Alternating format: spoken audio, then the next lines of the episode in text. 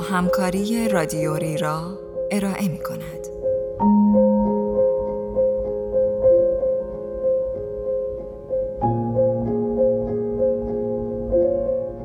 رسیدن به خوشبختی به سبک استاد بدبینی این عنوان یادداشتی است به قلم دیوید باتروودز که در آگوست 2020 در مجله ایان منتشر شده و وبسایت ترجمان آن را در مهر ماه 1399 با ترجمه علی کوچکی منتشر کرده است. من آرمان سلطانزاده هستم.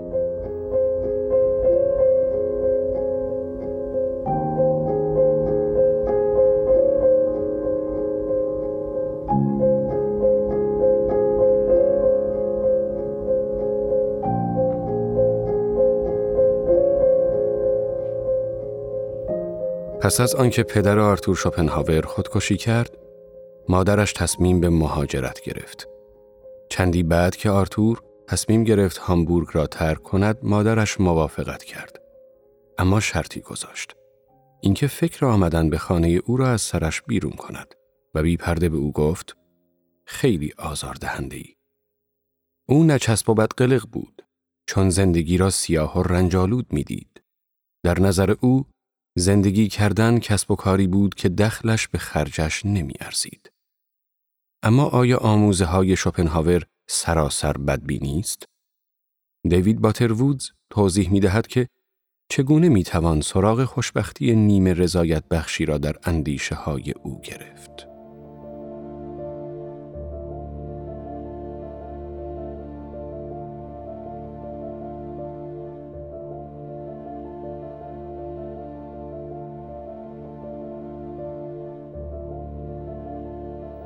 در 13 دسامبر 1807 یوهانا شوپنهاور به رسم شهر وایمار قلمی برداشت و خطاب به پسر 19 سالش آرتور نوشت برای خوشبختی من ضروری است که بدانم تو نیز خوشحال و خوشبختی هرچند شاهد آن نباشم.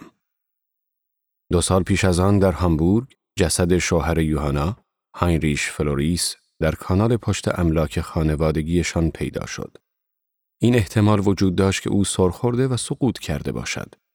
اما نظر آرتور این بود که پدرش خود را از اتاق روی انباری به درون آبهای یخزده پایین امارت پرت کرده بود.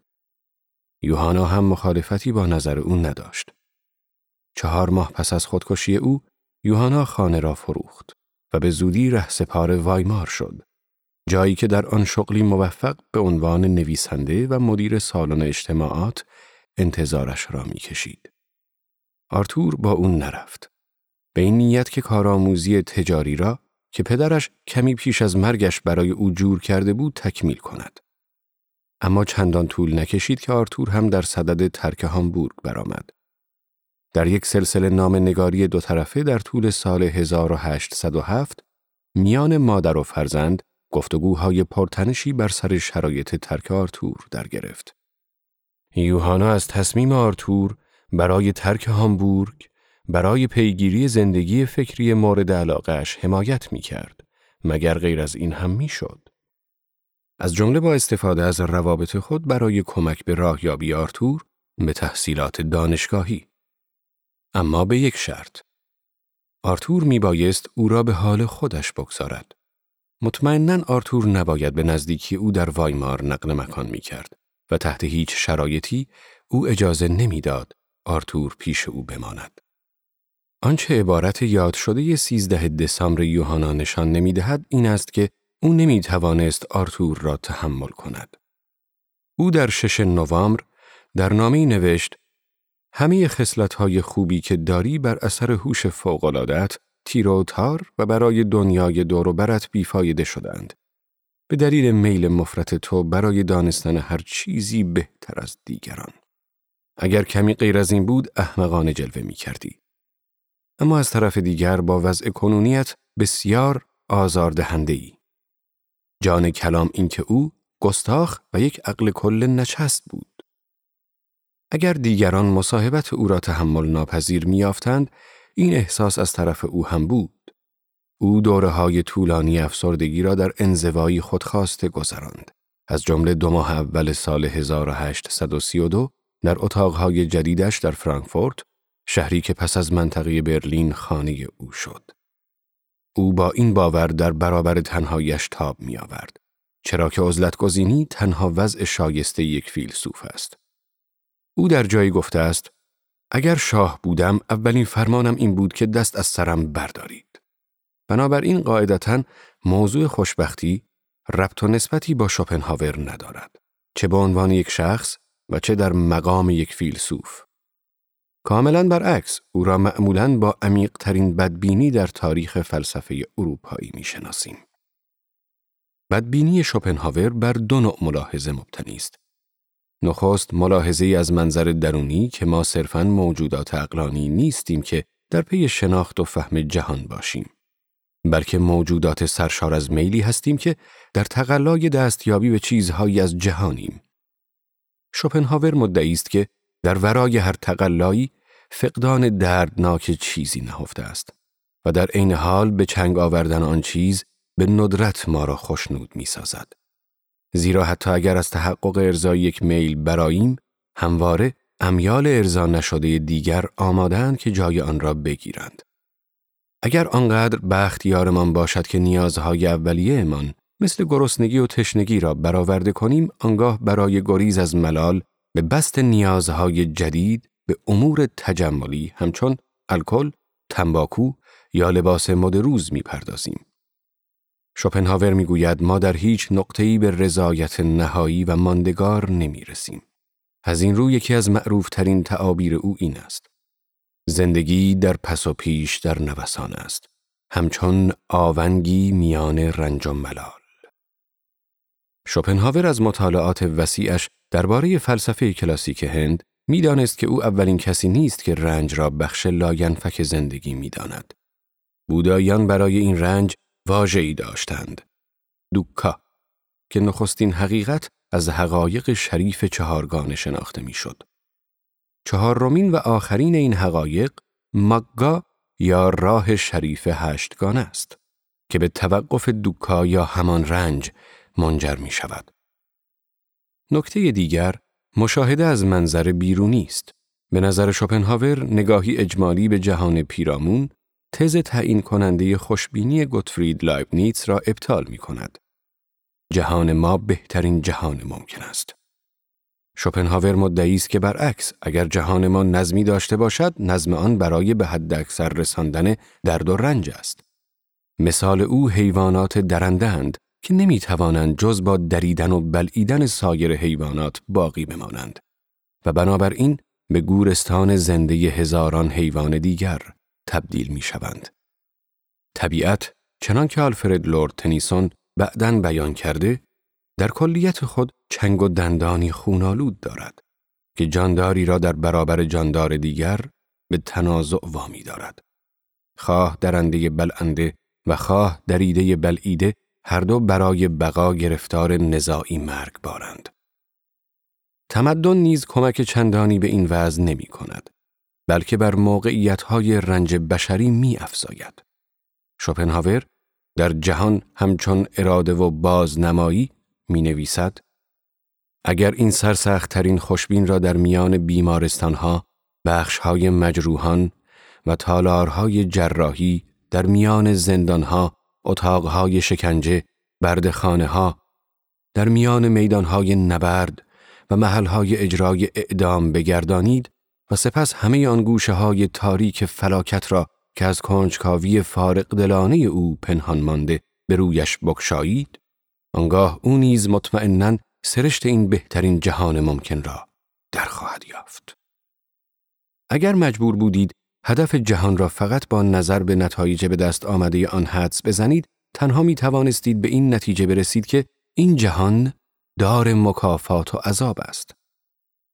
این ملاحظات نخست درباره ماهیت بشر و دوم درباره خود طبیعت پشتوانه ادعاهای بدبینانه شوپنهاور است که زندگی ارزش زیستن ندارد و جهان نباید وجود می داشت. ما هیچگاه از قبل این اختیار را نداشتیم که وجود داشتن یا نداشتن را انتخاب کنیم. اما اگر چنین اختیاری می داشتیم نامعقول بود که وجود در جهانی را انتخاب کنیم که در آن نمی توانیم از زندگی بهره‌ای ببریم. بلکه جز حسرت و خسارت انتظاری از آن نیست. یا چنان که شوپنهاور در عبارت کلیدی دیگری بیان کرده، زیستن کسب و کاری است که به خرجش نمی ارزد. آیا به رغم همه اینها جایی برای خوشبختی هست؟ مطمئنا باید باشد. نمی توان نادیده گرفت که خوشبختی وجود دارد. بسیاری از آدمیان خوشبختی را در خود تجربه می کنند و آن را در دیگران نیز می بینند. اما وقتی شوپنهاور میپذیرد که خوشبختی وجود دارد، این خطر وجود دارد که بدبینی او از هم بپاشد. حتی اگر این ادعا درست باشد که هر موجود زندهی باید با رنج مواجه شود، این رنج را می‌توان با یافتن سهمی از خوشبختی جبران کرد. رنج را می‌توان ابزاری برای رسیدن به خوشبختی دانست یا حتی بخشی از چنین خوشبختی. اگر چنین باشد، آنگاه شوپنهاور هنوز دلیل خوبی به دستمان نداده که وجود داشتن را نخواهیم. شاید در نهایت خوشبختی باعث شود که زندگی به زحمتش بیارزد. شوپنهاور منکر وجود خوشبختی نیست. اما او بران است که ما معمولا در مورد چیستی خوشبختی اشتباه می کنیم. به نظر او خوشبختی چیزی جز نبود درد و رنج نیست. آن لحظه فراغتی که گاهی میان ارزای یک میل و پیجویی میل دیگر احساس می کنیم. مثلا رضایت خاطر خود را در خریدن خانه اولتان تصور کنید. به نظر شوپنهاور آنچه در اینجا مایه خوشنودی ماست آن حالت ایجابی صاحب خانه شدن نیست بلکه حالت سلبی خلاصی از نگرانی هایی است که از نداشتن خانه دامنگیرمان بود و البته خلاص شدن از خود آن فرایند پردقدقه خرید یک ملک شوپنهاور سریع به این نکته اشاره خواهد کرد که این خوشبختی احتمالاً عمر کوتاهی خواهد داشت و محملی می شود برای نگرانی ها و دقدقه های دیگری که بروز می کنند. نگرانی هایی همچون باز پرداخت وام مسکن یا تغییر و تعمیر حمام. او با پاره ملاحظات روانشناختی موضع خود را در مورد سرشت سلبی خوشبختی تقویت می کند. همه این ملاحظات بر دشواری دستیابی به خوشبختی و لذت بردن از آن انگشت می‌گذارند. برای مثال ما متوجه همه آن چیزهایی که به خیر و خوشی میگذرند نمی‌شویم بلکه بر چیزهای ناگوار تمرکز می کنیم. یا چنان که شوپنهاور با نگاه تیزبین خود در یک تمثیل بیان می کند ما سلامتی تمام بدن خود را احساس نمی کنیم. اما امان از فشاری که تنگی کفش به پایمان وارد می کند. اگر آنچه آزارمان می دهد را رفع و رجوع کنیم، سری آن را مفروض می گیریم و توجه خود را به حل مشکل بعدی معطوف می کنیم. این مثل لقمه غذایی است که خورده ایم و از آن لذت برده ایم. اما احساس ما از آن لحظه ای که آن را بلعیده ایم تمام شده و رفته. علاوه بر این فارغ از آنکه مشکلی کوچک باشد ما آن را چنان بزرگ می کنیم که با مشکل قبلی برابری کند. آن مشکل می داند که چگونه خود را باد کند تا با مشکل قبلی هم اندازه به نظر برسد و بتواند به عنوان نگرانی اصلی آن روز کل خاطر ما را پر کند. در نتیجه ما تا وقتی چیزهایی را داریم به ندرت قدر آنها را می دانیم. بزرگترین نعمتها سه نعمتند. سلامتی، جوانی و آزادی. و ما تا وقتی از آنها برخورداریم به وجودشان توجه نداریم تا وقتی که از دستشان می دهیم. همان نکته ای که در ترانه جونی میچل شهرتی ابدی یافته. نمیدانی چه داری تا وقتی که از دستش می دهی. هیچ یک از این نکته ها به این معنا نیست که هیچ کس تا کنون احساس خوشبختی نکرده است. این نیز برخلاف تجربه شخصی بیشمار آدمیانی است که در مقطعی از زندگی خود احساس خوشبختی می کنند. اما بر اثر آنها متوجه این نکته می شویم که خوشبختی از جهت حسی از درد و رنج متمایز است.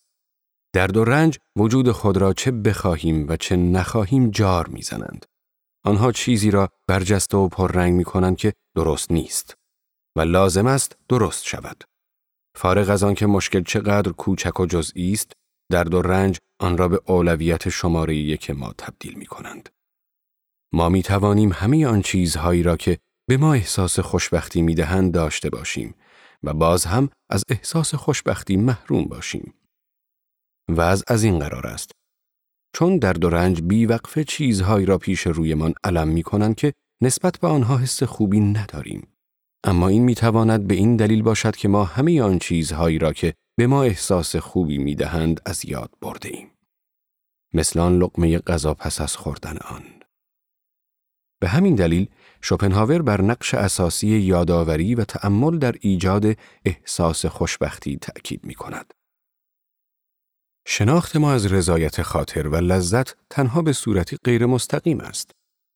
وقتی ما رنج ها و محرومیت هایی را به خاطر می آوریم که بر آنها پیشی می گیرند و وقتی اینها بروز می کنند آنها رخت بر می بندند. به عبارت دیگر برای توجه و ارج نهادن به بهرهمندی از چیزها ما باید این امر را در خاطر داشته باشیم که اگر آنها را نداشتیم و از چگونه بود. این واقعیت که این خوشبختی بر تمام شدن رنج سابق مبتنی است با شدت احساسات برآمده از لذت منافات ندارد. شدت لذت با شدت رنج پیش از خود متناسب است. پریمو لوی در کتاب خود اگر این است انسان نمونه تمام ایاری از امکانات راحتی عمیق به دست می دهد. چیزی فراتر از خوشبختی. گزارش او از محبوس شدن در آشویتس به آنجا می رسد که از وقفه های مختصر میان کارهای شاقی که مجبور به انجامشان بود سخن می گوید. می نویسد وقتی ما به کپسول می رسیدیم گونی را روی زمین خالی می کردیم و من که به سختی روی پاهایم می ایستادم با چشمانی توهی دهانی باز و دستانی بیرمق در آن خلصه زودگذر و سلبی از تمام شدن درد فرو می رفتم. در واقع به خاطر آوردن رنج واقعی خودمان از گذشته تنها گزینه برای احساس خوب داشتن در مورد زمان حاضر نیست. ما می توانیم به جای آن درباره همه رنج هایی تأمل کنیم که امکان داشت به آنها مبتلا شویم. این نوع تأمل که می تواند به اندازه ایجاد احساس تسکین و خلاصی تأثیر گذار باشد، در مورد بیشمار چیزهای بدی است که می توانستند بر سرمان بیایند. اما خوشبختانه هیچگاه رخ ندادند. حتی شاید بر چیزهای بدی تأمل کنیم که بر سر کسانی دیگر آمده است یا همکنون دامنگیر آنهاست. از این جهت خاطرات دردناک لوی کمک دیگری به ما می کند. ممکن نیست خوانندگان کتاب اگر این است انسان را بخوانند اما از این بابت شدیدن احساس خوشبختی نکنند که هیچگاه با آن مشقتها و تحقیرهای فراتر از تصوری که لوی توصیف کرده مواجه نشدند.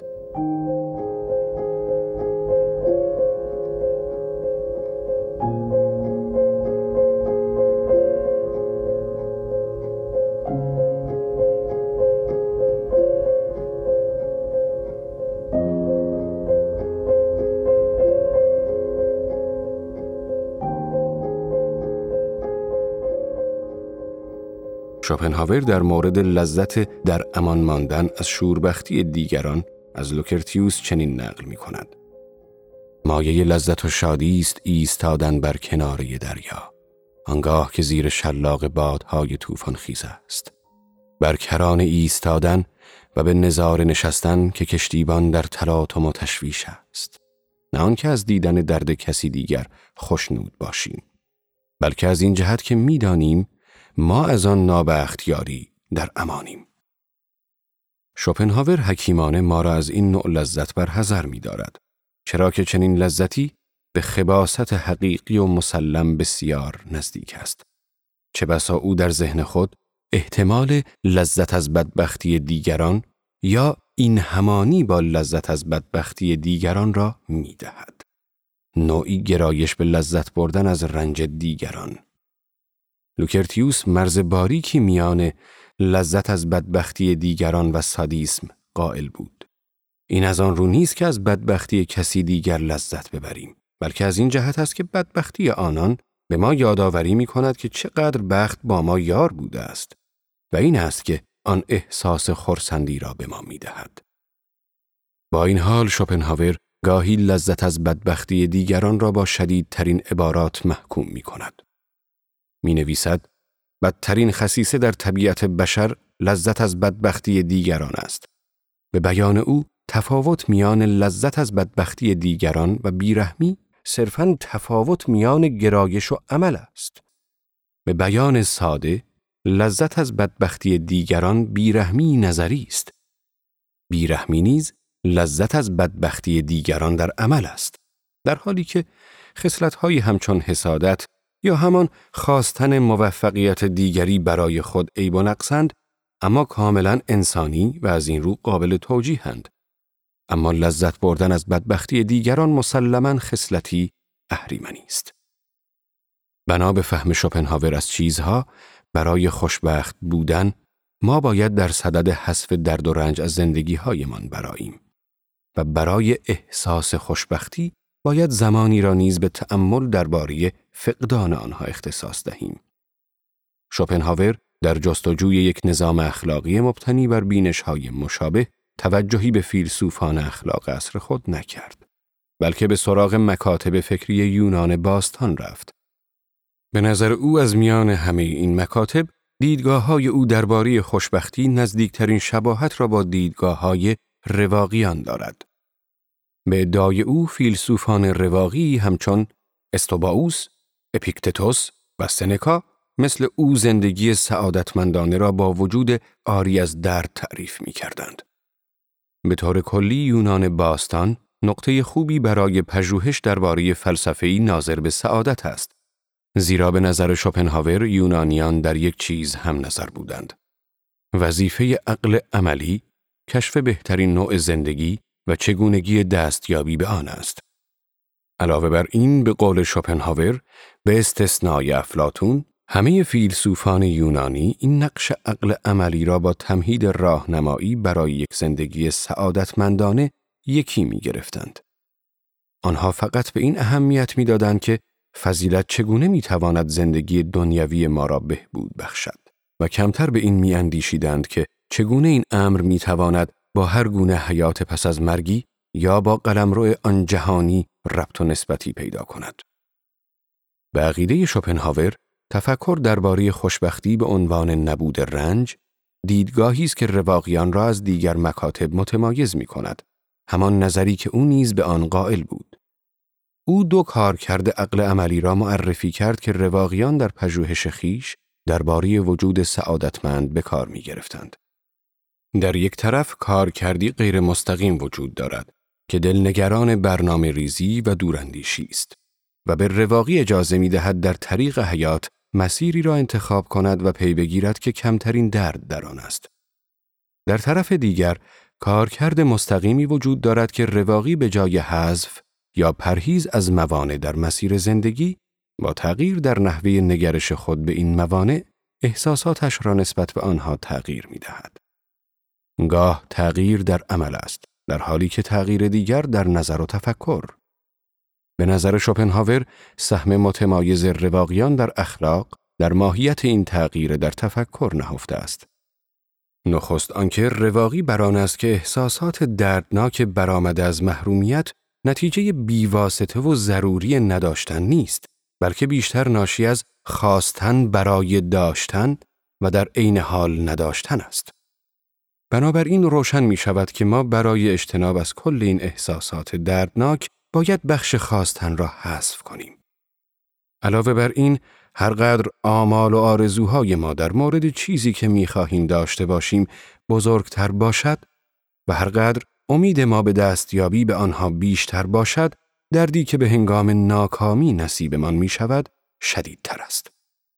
اگر نتوانیم در حذف خواستن چیزی به جایی برسیم، باید دست کم آن خواسته ها را در مقادیر واقع بینانه و قابل دستیابی محدود کنیم.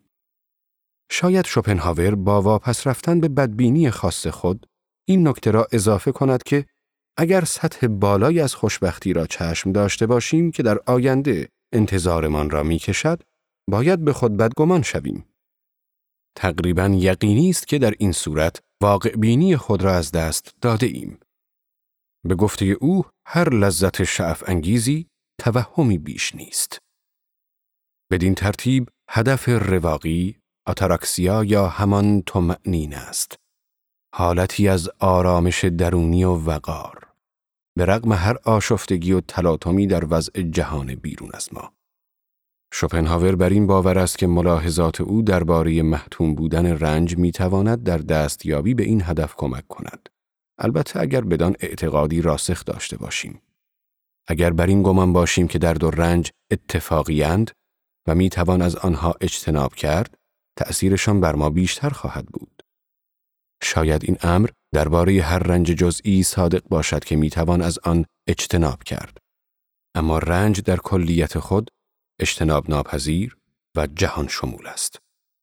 به نظر شوپنهاور اگر بنای ما بر این باشد که این نکته را پیش چشم داشته باشیم چه بسا در مواجهه با رنج نگرانی کمتری داشته باشیم؟ یا دست کم نگرانی ما درباره آن همچون امور گریز ناپذیر باشد مثل کهولت سن برای بیشتر ما. و مرگ. آخرین کاری که باید انجام دهیم داشتن عقیده‌ای برخلاف این است. اینکه برایمان مقدر شده در زندگی خوشبختی را بیابیم نه آنکه با رنج دست به گریبان باشیم اگر بر این باور باشیم که جهان خوشبختی را به ما مدیون است به سختی ناامید خواهیم شد مهمتر از همه به این دلیل که وقتی به آنچه به گمان ما خوشبختمان می کند دست میابیم امیال برآورده نشده جدیدی را میابیم که جای امیال قدیمی را می‌گیرند. ما به احساس بیزاری نسبت به موانعی پابند می‌شویم که میان ما و خوشبختی که احساس می‌کنیم مستحق آنیم جدایی میاندازند. به تعبیر شوپنهاور بعضی از آدمیان با در نظر گرفتن هدفی برای یک زندگی خوشبخت که بیرون از دسترسشان است این بیزاری را تشدید و بیرونی می کنند. در نتیجه وقتی آن قایت مد نظرشان تحقق نمییابد آنان همواره چیزی غیر از خودشان را مییابند تا به آن اشاره کنند و برای دلیل بدبختیشان آن را سرزنش کنند. شوپنهاور می‌گوید از این جهت انگیزش بیرونی برای اندوه همان نقشی را بازی می کند که مرهم یک تاول که همه ترشحات بد را یک جا جمع می کند و در غیر این صورت پراکنده می شدند. با آنکه شوپنهاور واقعا با شیوه فکری رواقیان احساس قرابت می کرد، به نظر نمی رسد که در همه موضوعات با مکتب رواقی هم نظر باشد. در واقع او مقدمه اصلی مشترک میان همه مکاتب یونانی باستان را رد می کند. به نظر شوپنهاور زندگی سعادتمند حتی ممکن هم نیست چون به یاد دارید که به گفته او زندگی سراسر رنج است.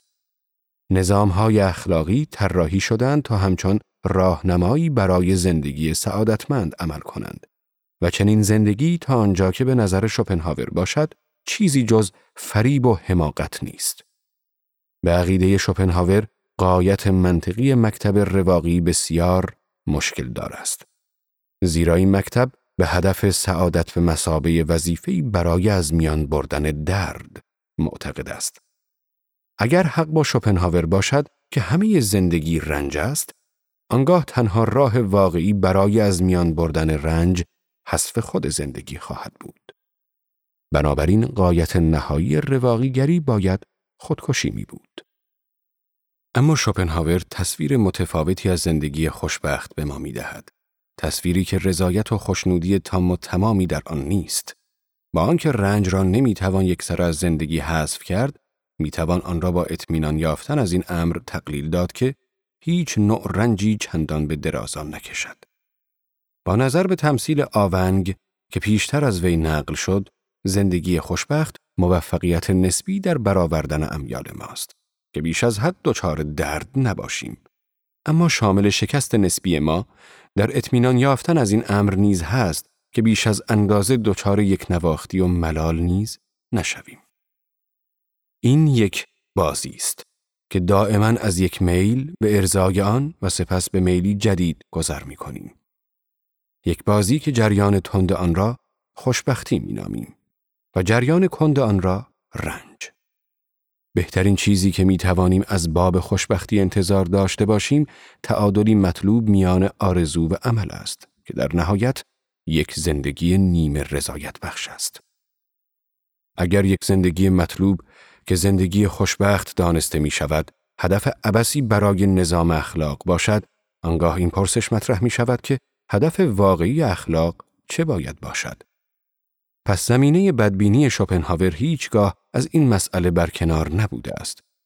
برای شوپنهاور مشخص نیست که زندگی نیمه رضایت بخش بهتر از وجود نداشتن باشد. در چنین زندگی برتری همچنان با رنج است حتی اگر هیچ نوع رنجی مدتی مدید برقرار نماند. بنابراین شوپنهاور در تلاش برای تبدیل جهان به سکونتگاهی رضایت بخش نظام اخلاقی را انتخاب می کند که بتواند ما را از تمامیت جهان محفوظ نگاه دارد. او بر زهد گرایی سهه می گذارد. ترک نفس شدید که علاوه بر رواقیگری در قدیسان و عارفان بسیاری از ادیان جهان تجسم یافته است. او می نویسد به رغم تفاوتهای بسیاری که در ظاهر به نظر می رسد در کنار فرزانه رواقی آنانی که حکمت هندی پیش روی ما ترسیم می کند و واقعا پرورش داده است.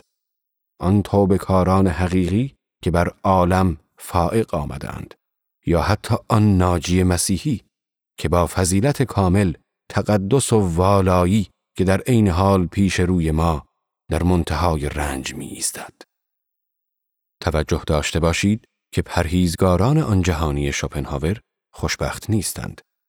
آنها به کلی از بازی زندگی نیم رضایت بخش دست شستند. آنان در مقابل شمول و چار ناپذیری رنج را میپذیرند و در صدد نمادین کردن آن برمیآیند تا آن را تعالی بخشند. شوپنهاور به احتمال زیاد درباره این پرهیزگاران از واجههایی همچون خیشتنداری و آرامش استفاده می کند تا خوشبختی و لذت. شاید از این سخن که شوپنهاور زهدگرایی را تایید کرده تصور شود که خود او نیز به آن عمل می کرده است. به هیچ وجه.